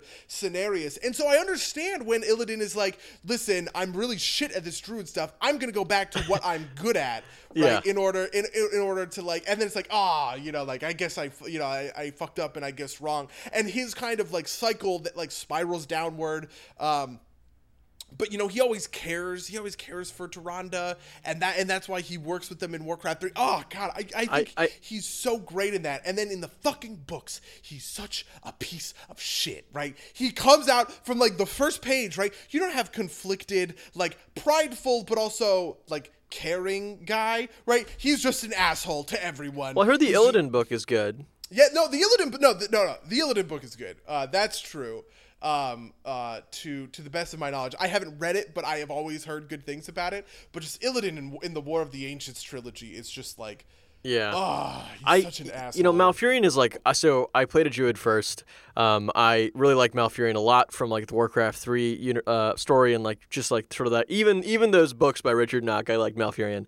But it's like again, I was young. I might have been misguided. Um, but it, but it's like I think like one of the things I've been most disappointed by is Malfurion sort of like you know fucking like he's sort of like he's like this kind of boring, helpless character. Like I want to see him fucking shit up. It's like Malfurion and is like, oh, I got kidnapped over here. Like I'm getting taken over there, and it's like you just kind of have this like really milk toast voice too, and he's just like in, the forest. Mm, it's like it's like it's like it's like what the like what happened to the Malfurion who was like get some and like Firelands? It's like I don't know. Like I hope he comes back, and like I hope he kicks some ass with Illidan at some point in the expansion. I really hope that they. Uh, that they that's do that's something gotta cool. happen. There's It's gotta It's happen. It's gotta fucking happen, right? Like, you know, they don't say I love me a fucking redemption arc when you and, and not have like if they're gonna fight side by side as brothers or something. Yeah, one of them got will to. probably die. It'll be it'll be fucking everybody will be like oh Yeah, actually, I can see Malfurion dying and like that being a whole thing, I could actually or see, Tyrande. I could see Illidan dying. Again, he just got brought back.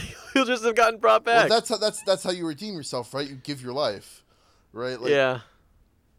I guess so. Yeah, yeah. He sacrificed everything, dude. What have you given?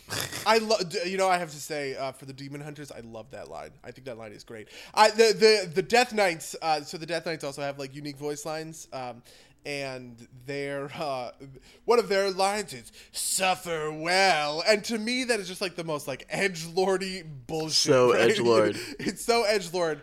Um, and and the Demon Hunters like have a tinge of that. What right? do you mean a fucking also- tinge? That line is oh my god! I can't believe you think that No, line that- is that- fucking better than suffer well. I It give is so much better than suffer well. Are you kidding me? Well, I, I always so I always got from the demon or the Death Knights there was like a, a, a well I guess from both there's kind of this like morbid humor to what they're saying. They're kind of like or I guess the demon like the demon hunters actually have more comical lines where it's like yes I can see you and like shit like that. Um, but it's like I always got kind of the impression when you go through like Acarus and stuff like in the starting zone it's like they're all kind of like yeah like you know it's kind of weird being undead or being like a Death Knight like they kind of make like yeah there's the suffer well side but there's also like some I don't know. It, it didn't feel like that is emblematic, I think, of the worst uh, of that stuff. I would say. Suffer well is a way worse. Suffer well. Uh, I, And I, sacrificed no, it is everything. not. It is. Oh. No, it really never- is. Suffer well. Oh, God, Suffer well. well doesn't actually do. So here's the thing. Suffer well doesn't actually do anything to like. It's just like emo for like emo bullshit. But the "I've sacrificed everything" line is literally like the ethos of the entire. You demon, know what? You know, like if if that- one that is demon, what if so, you know what? If one of them said that to me, I'd get it. When Right. every fucking demon hunter NPC And- and he says, says it it- to that's me, not a dude. That's not a problem. Okay, that's and he not a says it to me. I'm a demon. I'm the leader of the Illidari. Why is he saying it to me? Yeah, but uh, okay, so to me, that's not a problem with the line, right? That's a problem with the fact that this is a game where I have to click on demon hunters all the fucking time, and they have a set number of voice lines. Like, I'm sorry, the voice lines aren't fucking unique, Mango. No, no, right? this is- no, but that's the problem, right? They decided to give it to every demon hunter. That they're all these fucking stuck-up assholes who are like, "Well, I have horns on my head, and I'm better than you." That- I- but that's you know. th- t- I, that's what the Yeah. demon hunters are, right? You know, I forget what article it was. than It might have been right? a. Like- it might have been a Gamescom about- presentation. Sorry, it was like, and I think like basically it might have been a poor translation, but like one of the developers is basically like, yeah, like you know, shit's getting real. So they're calling in like the special forces elves, which are like the demon hunters, and it's like. I think they kind of play up that edge lord stuff because if, if they're thinking about it that way, it's like I can understand the edge lord stuff a little bit. It's like special forces coming in, gonna be edgy. God. Yeah, I don't know. Oh, so so speaking of death, I'm just like sitting here like, fuck you, Mango. Yeah, it's like- Like, I'm Alright, sitting so there that, fucking line is, that line is so good. kinda, it's awkward to be in the middle of you two. Um, I mean, you know, I, I- this is also a bit of me coming at it from the perspective of like, you know, like a hardcore RPer, um, because you know the suffer well line, all that is is just like, Ugh, my life is pain and torment. Yeah, like that's kind of what that like reads to me, right? You know, it's like it's like the teenager that's like, you don't know what I'm going through, mom, right? like, but the I've sacrificed everything line, like that, you know, uh, that that isn't just a downer for no reason kind of thing, right? Like you, you know, it's asked it is literally asking a question, but it's asking a question of the player, like right, like what have you given? What like what are you willing to give kind of thing. Suffer well is just like my life it's shittier than yours. Ugh, So I, I'm like- playing the devil's advocate here, at, at the at the peril of extending this. Uh, this bit, it's like, I, so the demon hunter is like, yeah, okay, you suffer, you sacrificed everything, but you fucking chose to do it. It's like the death knights. It's like Arthas probably like slammed your face in the ground, killed you, and then raised you as a death knight. So like, I kind of understand you if know, you're like okay, kind that of I pissed do about I that. do have to say that that is uh that is fair. Um and Also, uh, you Darian know, Mograine, I do like. I think Darian Mograine is one of those characters that is heavily underinvested in. I'll just put that out there too. ugh, I- yeah, I like Darian Mograine a lot. I, I agree with that. I also think that like, the I think the thing that really gets me about the "I've sacrificed everything" line is like, you've literally thrown away eh, like you know you've thrown away the entirety of the nobility of your sacrifice when you go and fucking brag about it, right? Like it's like really like like Oh, see, you know that line does not sound bragging to me. it's it's it's it's like rubbing somebody's face in it, right? Like I am so much better than you because I've sacrificed everything. Like your sacrifice isn't noble anymore. It's like an exchange you've made for power, and so you can like pick up ladies at a bar. Right, like, like when I hear that line, I imagine, I imagine like, like a, a Oh, torn yeah, do you warrior. think Illidari like walking into the bar, Yeah. and just being, you yeah, like a, a torn, Oh yeah, speaking torn of which, warrior is um, uh, chatting up this orc Is lady. that, is that something that a, is that something that a demon hunter tweets? Yeah, so- so they actually Yeah, have- rolls up in her DMs. I've sacrificed everything. no, no, no. they, they do have their own emotes, and it's like one of them is like uh, I don't know, like a dreadlord, uh, you know, like a whatever, a, a doom guard, something else walks into a bar, and they're all dead now because I was there, and it's like all their emotes kind of suck.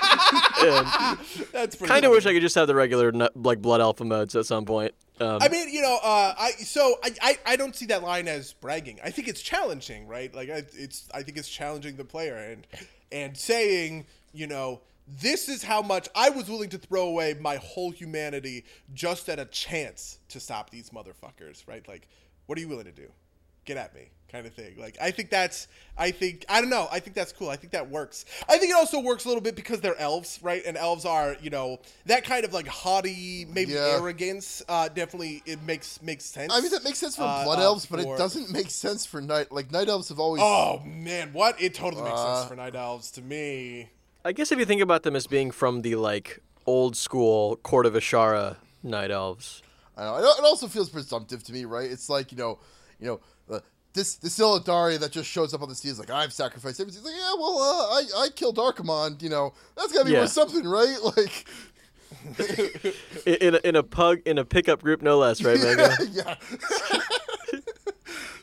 Be it like tw- 19 randos killed Archimonde. yeah, yeah. yeah, Uh, you know, well, ma- I'd have to stab out my eyes to grow horns. I just punched him real good. You know. uh, So I think like a lot of the stuff in Le- you know just again like think uh, think about Legion like broadly I guess. Like I guess like the Demon Hunter stuff has been central to what I've played but like again like I, I feel like all of the class specific stuff has been really good. And it's like I um, like the thing that I keep wondering about is like how long can they keep this going? It's oh, like see, yeah, I have. you I know, have like, can they- pressing questions can they keep lines. that going? You know, you know, everyone's already hit 110. Like they're all like doing class stuff. They're all super excited. But like, how much fuel is in the tank? Even if this is like a 14 or 16 month expansion, can they keep all of the things that are cool about it now? Like in terms of like all the different facets, like the class campaign is like the thing I think about the most. Like, does that just stop like six months in, or does that keep going? They've said that it keeps going. Uh, Okay. They've said that it doesn't end. They've said that you get more champions uh, as time goes on, which is exciting uh, for me. Uh, I, uh, I, I, you know, I like the Warriors stuff. I was a little down on it earlier, but um, uh, that, but you know, actually playing through it, they do a good job with the Warrior stuff. But the problem is, is now that I'm looking at some of the, uh, uh, now I'm looking at some of the other stuff that you get, right? Like uh, I've done the Warlock intro stuff, Demon Hunter intro stuff, um, uh, Priest intro stuff. I really like the uh, kind of lore behind a lot of those, which is just, hey, we're a group of powerful priests and we want to get together and fight the Legion, right? Or, hey, we're the Black Harvest. We're a group of powerful warlocks. We want to get together and fight the Legion, kind of thing. Uh, and you lose that when the warrior stuff is, I'm Odin and I've chosen Yeah. you to be part of Valhalla, right? In the Um, mountains. and, and especially because you know all of my like companions or whatever are like Ulduar bosses like Thorim or people that I've never met before. These Vrykul. Um, I floated an idea that I thought was the coolest thing ever, uh, which was, you know, there's all these warriors uh, who have died in Azeroth's history, right? And the lore of the Valarjar is that like if you die a super cool death, right, you can you can like ascend. Um, there's some like specifics and technicalities that you would have to kind of like work around. Uh, but I wish I wish that like the warrior companions was like you know like Anduin Lothar right? The hero of the of the second war right? He's a warrior. He died in you know one-on-one combat with orgrim doomhammer right? He deserves to be Valor he's one of your he's one of your guys right? Um you could do uh you could do even more interesting stuff with well, Garrosh was a pretty fucking baller warrior, just from like the context of him being able to fight real good. Um, maybe you know, like maybe he's Valor in the you know, and I think that that kind of stuff would be uh, would be interesting. I think that's a great point. Be, I think like yeah. you think about like struggling to find warrior specific lore, and it's like now you have like you said like you have this like cadre of dead warriors that are all like super epic, Varian Wrynn now included, and it's like. Uh, yeah, yeah, that, exactly, exactly. You know, being like, able to use them in some way would be like really cool. That would totally. I think that would be super super Cairne, Cairne Bloodhoof, right? Yeah, you know, like yeah. it would be it would be so much cooler to me. I think you could probably have one specific use, like, guy per per race, even. Yeah, yeah. I mean, point. honestly, you know, uh, the Warriors are overrepresented in terms of like faction leaders in any way, just because they're just you know obvious right um, but uh, I, I think that that it's a good solution because like right now the warrior class hall quests are trying to get me to care about like the inter personal dynamics between Odin and Thorim and Hodir, and I'm just like, what? You know, like, I don't care about Hodir. Isn't Odin kind of like a like? There, there's there's a point where Odin is kind of like a giant dick. Do they ever address that? Yeah, not really. They don't. Yeah, they don't really. Because the way he the way he creates the the the Valor, like the way he does his thing, is like he's he doesn't trust uh what it's it's uh Loken's mechanical arm like what one of the, one of the armies he's creating. He's like I don't trust that. I'm gonna go make some Valor Valyar, and he's like best friend. Will you help me make Valyar? And they get into an argument, and he murders her and forces her to go like fairy souls for for him, which is what causes the whole. Um, I think like like this causes him to be trapped up in in Valhalla forever, however long he's trapped there in the first place. Um, because like I think I think it's Loken says like switch sides and I'll I'll cut you a sweet deal, and she's like yeah fuck Odin, um and that that's kind of like like rolls into the whole Sylvanas thing eventually, um and like if, if that's not ever addressed i feel like that's a really weird hanging point because it really uh, really is at well so far i guess at least.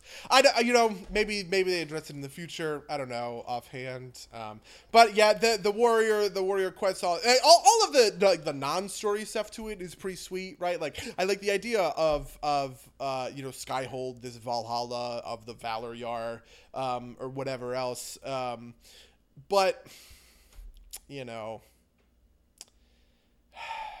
I, I, you know, I, I, it's it's it's harder for me to get invested in this than it is for me to get invested in you know like the priests working to like cleanse a Naaru in the Netherlight Temple, right? And working with Moira Bronzebeard and working with Alonsus Faol uh, and working with Velen, right? Like that that that is much more accessible um, to me. Even these characters that I've kind of never met before the black with the Black Harvest because they're other warlocks, it just kind of feels like it it really fulfills yeah. that like you are the man of all of the you you are the the head warlock of all of the warlocks right? Me being odin's chosen champion where he tells me i'm the best you know mortal warrior in all of azeroth that's nice and everything but it just kind of pales in comparison to the actual actual leadership that goes on in some of the other class hall campaigns. Yeah no, like the, the monk one is, is super fun right? Like the monks already have this kind of like like tying class thing together with with the uh with the with the summit.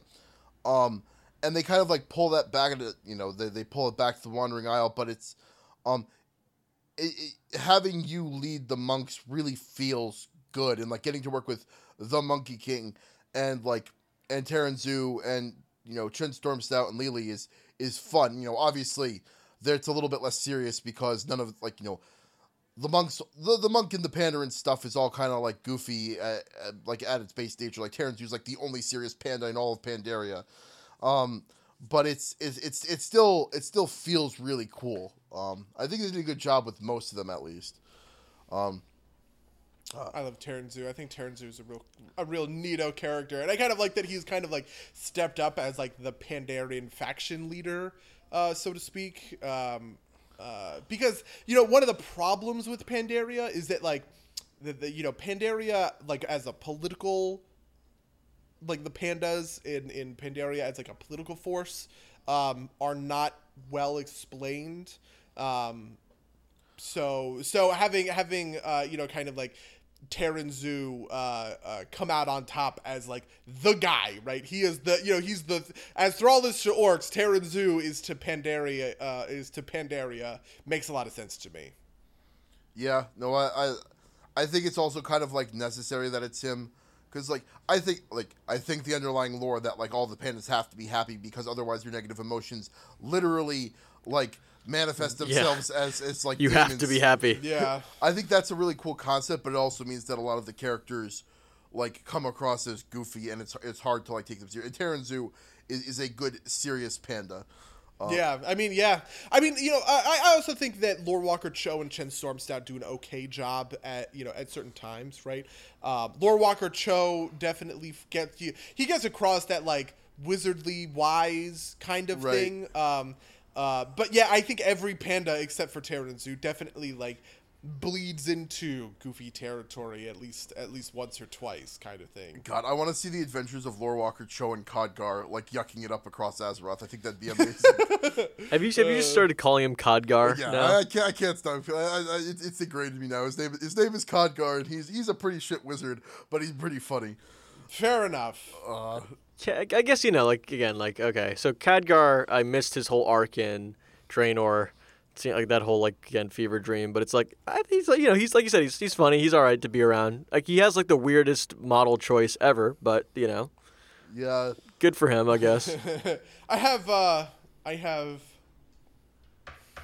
problems, I guess, uh, to certain aspects of Khadgar's lore, but you know, at the end of the day, I'm not gonna get you know super bent out of shape about so it. So something I really like about him actually is like he he's very he like he's like the non-serious wizard, right? Like just like Taran Zhu's is serious panda, like K- Khadgar's like irreverence is refreshing and kind of like you know like the whole like Jaina's super serious and super yeah, she's all edge lordy now. Um, and like, and you know, all the other wizards are like, mm, yes, this is very serious. And Khadgar's like, eh, give it a shot.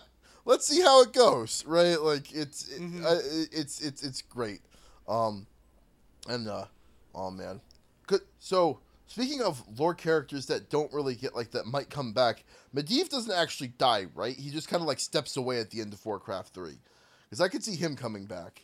I never quite understood what his mortality status was at any point in this series. like, Um, well, so Medivh for real dies in Warcraft One, Right. yeah, Um, but then he comes back as kind of like it, it is unclear. I think it's he is more of a ghost than he is an actual like person In Warcraft three, uh, in Warcraft Three. Yeah, I mean, yeah, it like I'm pretty sure he speaks to you know like when he goes to everybody. I think he goes as an actual person to Lordaeron, right? But I think he goes to draw Thrall in like a dream or something. right? Um, I, but I, th- I think that's mostly to facilitate like the cross continent stuff, right? Like like the Yeah, sure. Medivh is the guy that like he's like you know this this spirit of like ill portent kind of um, appearing in front of everyone and just being like oh shit is like you know yeah, um, but uh, but like the, the end of Warcraft three is he, he he takes his place among the legends. So like even if it's just this kind of like still ghost Medivh, he could show up again and be like, you know, like whoa, Khadgar, do the thing, or like I'm less of a shit wizard. Listen to me. I mean yeah that that could happen. Uh, Echo the Echo of Medivh, uh, maybe Shade of Medivh or something uh, is coming back for Karazhan? Oh, Karazhan. Yep, for, he is going to be.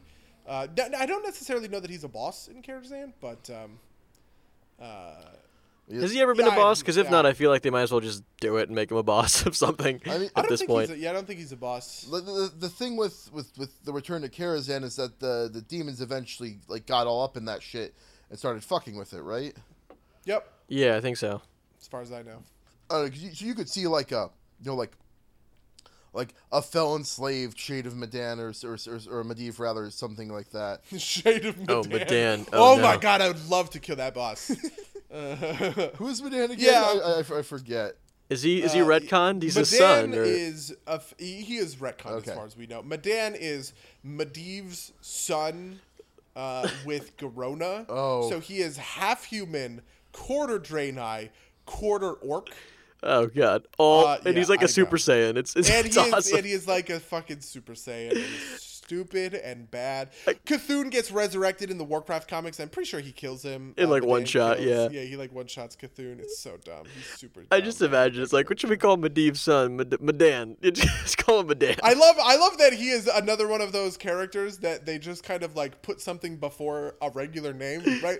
Yeah. Like Majef, right? Masteve, right? Madan, right? Like I can't help but I can't help but hear that. Uh, You know what I'm- you like, know, kind of tangentially, but it's like I, I'm surprised we haven't seen like more even like shades or like ghosts of of Aegwynn at all. You know, it's like there's there's like no presence of Aegwynn whatsoever. Is there? You know, honestly, she is uh she's a pretty big character in the books because she is like Jaina's like uh she and Jaina like bro out. She Oh, dies okay. when when Theramore gets like nuked.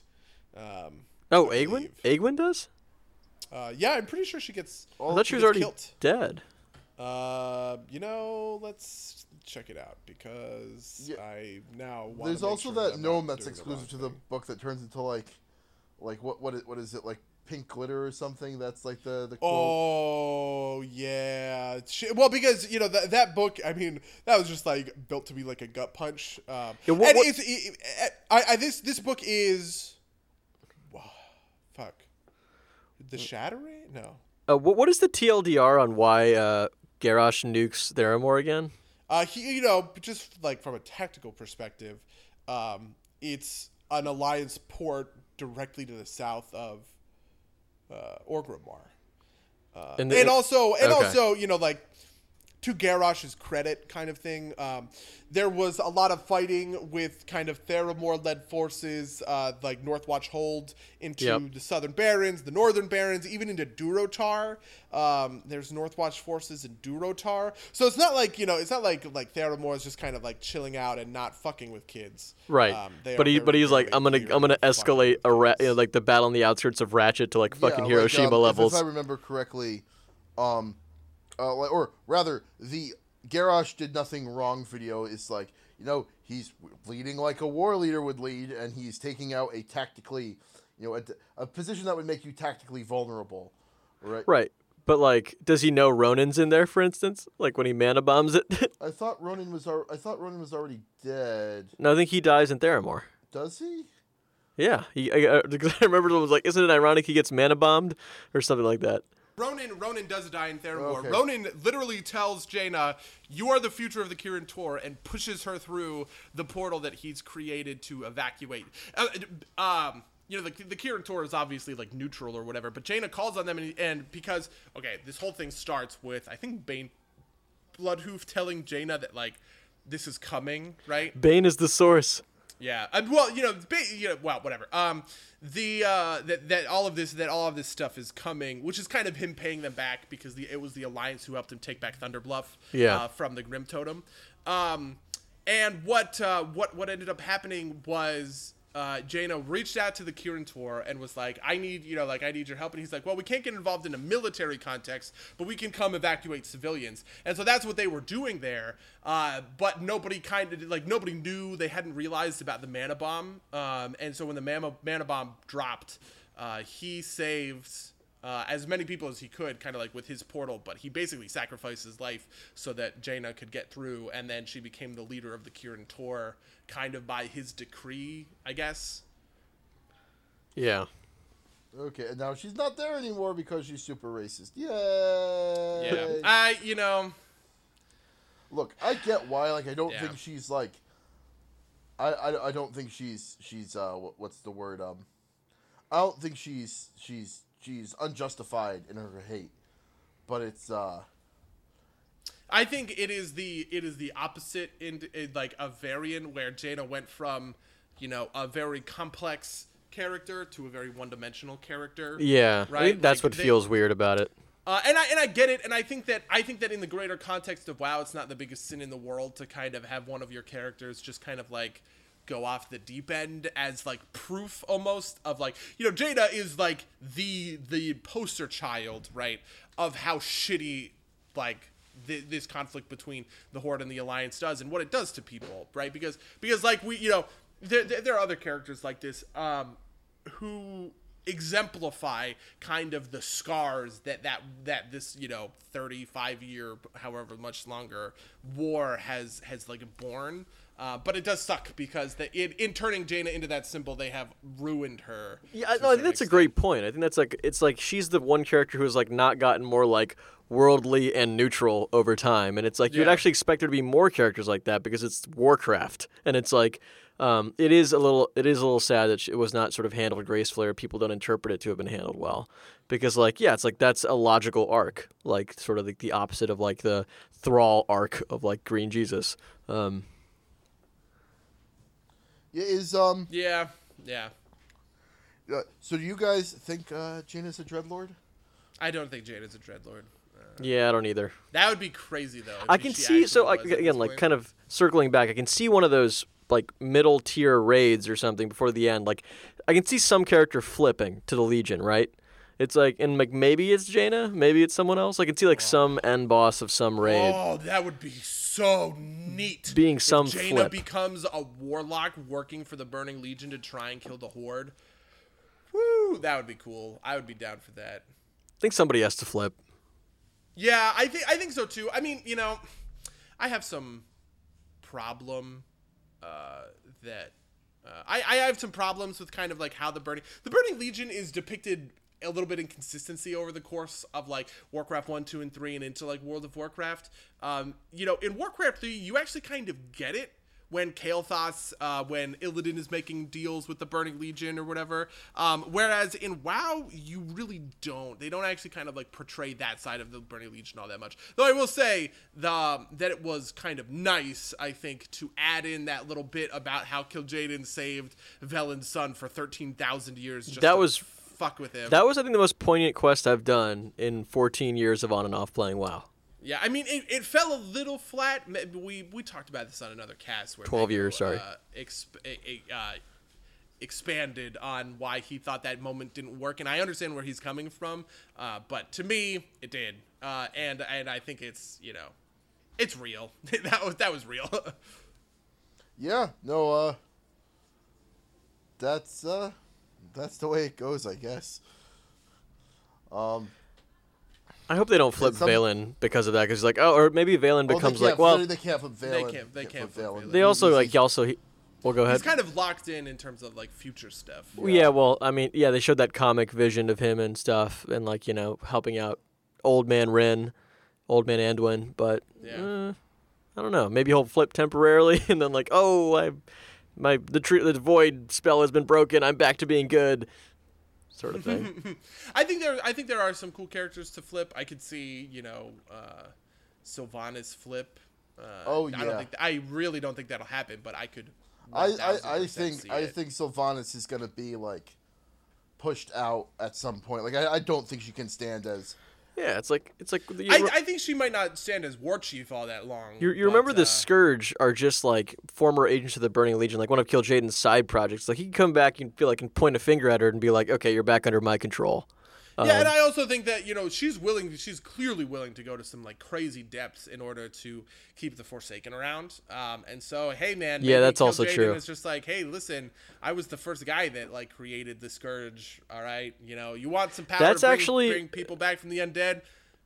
No, that's a great point. It's I'll like, yeah, I can see her like, it's like, to what ends will she go to put her? Uh, uh, there'll probably at least be a decision point, I would assume, post Genn Greymane smashing that thing, where it's like Mm-hmm. she has to make a trade off between I can secure the Forsaken's future or the Horde's future. Um, And that would be yeah, that would be neat. I, and by the way, I could also see her go the other way, right? I could see her say something along the lines of like, you know, there was no greater hell on earth that I have suffered than like, you know, having my will bound to Arthas, and I'm not going to repeat that, you know, experience with you, kind of thing. That you know, I think I think you could go either way with I- her, I- kind of at this moment. I also think you could go in, in a direction that's like, you know, like this is her, like that moment is her stepping up and realizing that she's the war chief and not like just leader of the Forsaken anymore. Like that being her turning point, as opposed like to you know kind of like walk back a lot of this bullshit that's happened in Stormheim. Um, I love how angry you get about. I it. hate Sylvanas so much. I love how much I'm not a big her. fan either. Oh man, it's Oh, you know, I it, it, and this it sucks because this is kind of one of those questions that's never going to get adequately answered when it comes to WoW because there's so much. This is so not a straightforward kind of like moral quandary because of the nature of the Forsaken in in, in the Right. first place. Um, that it really kind of throws the it, it throws a lot of like how you would typically ethically approach this situation in into uh, uh, into question. Yeah, it's like so you can't reproduce. Like help raise some Tauren, like Muzi, and like the other Tauren you encounter, the Tauren kids you encounter. It's Yeah. like, it's, know. it's, it's all like the, the thing that the thing I think that bothers me the most about it is is that like she's um she's like not acting in in a way that like like she's she's the second horde war chief. Like there's Vol'jin for like all of an expansion like all of an expansion. And then it's like we've got another evil war chief right? Like the horde's supposed to be morally ambiguous. Like it's not supposed to be good versus evil. Like the horde's supposed to have good people in it. And we've had like two like dickbag war chiefs now and it's You sure? Okay, sure. and we haven't had a Also, you dick have- pad dick bag high king yet so Yeah, we have. Uh, Varian, Varian in did Wrath start of the off Lich that King way. was absolutely a dick dickbag hike. yeah, but he's You know. he's like He literally goes up. He literally goes up to you know like. But you know what uh, we don't to, do? uh, he doesn't go off the deep end and like steal the heart of an old god and we murder him at the end of a raid, right? Like I mean, sure, that's definitely true, and Varian also gets to be redeemed, where you know, like that also doesn't necessarily get to be to, to happen in other places.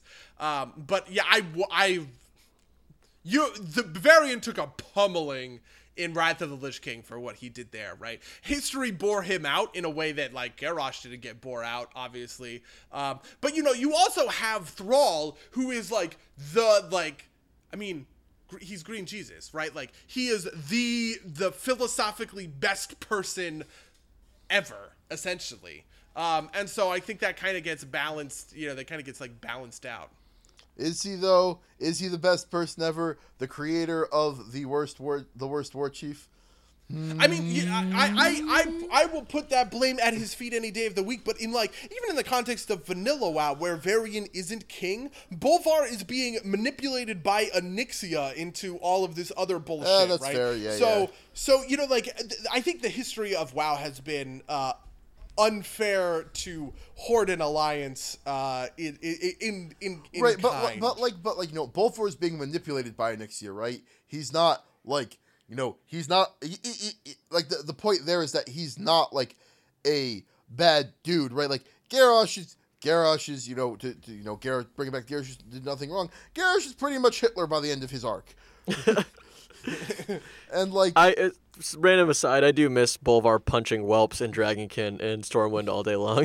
yeah, oh, I- that's true. oh man, I'm so I'm sad I never got to actually like do that storyline. I just like see it happen. Um, That storyline, I, I don't think I know a single person who ever like was surprised by it because they hadn't seen that before. It's like, Oh yeah, you know it was all over the place, and I think they like announced it with like yells and storms. Oh, You yeah. could, like go watch Yeah. it if you wanted. Oh yeah, I definitely watched it a bunch. I was like, wait, what's happening? Like, uh, like the first couple of times I saw it, it's like, oh, the the, the direct. But to actually do the quest line where like you go, you find Varian Wrynn in the bottom of that island, right? You do all this other shit. Um, you know that that quest line was complicated. oh man. Well, I think we might have talked World of Warcraft to death for the moment. I think this is the longest episode, uh, even with the short break we had, that we've ever done. That's probably true. Um, and there's still so much more to cover. We didn't even talk know, about the yeah. Titans, my favorite thing in all of World of Warcraft, that everything goes back to the Titans. Um, um, But uh, at some point, I think we'll have to revisit this. Uh, thanks for coming on the show, Akshay. Uh, Thank you for having me. Did you want to pimp anything? Um, Unwise Index. Stay tuned. Nothing specific to pimp though. Uh. Um, Damn it! I, I, I did enjoy listening to your most recent episode, which is why I pimped it on our last episode. well, of this. thank you, thank you. You're a better marketer for us than we are for ourselves. I'll put a, Hey, if you ever want to be on a regular weekly uploaded podcast, feel free to guest star in ours uh, ever again. yeah, yeah. uh, we'll have we'll have to bring Monik on at some point too. and Yeah. do, do a a full. We'll we'll we'll, we'll see where things Fusion go. dance. Some some unwise derps talk about indexes. That would be the most stimulating podcast. Yo, yeah, I like that. I like that combination. Even though it's actually like the least kind of.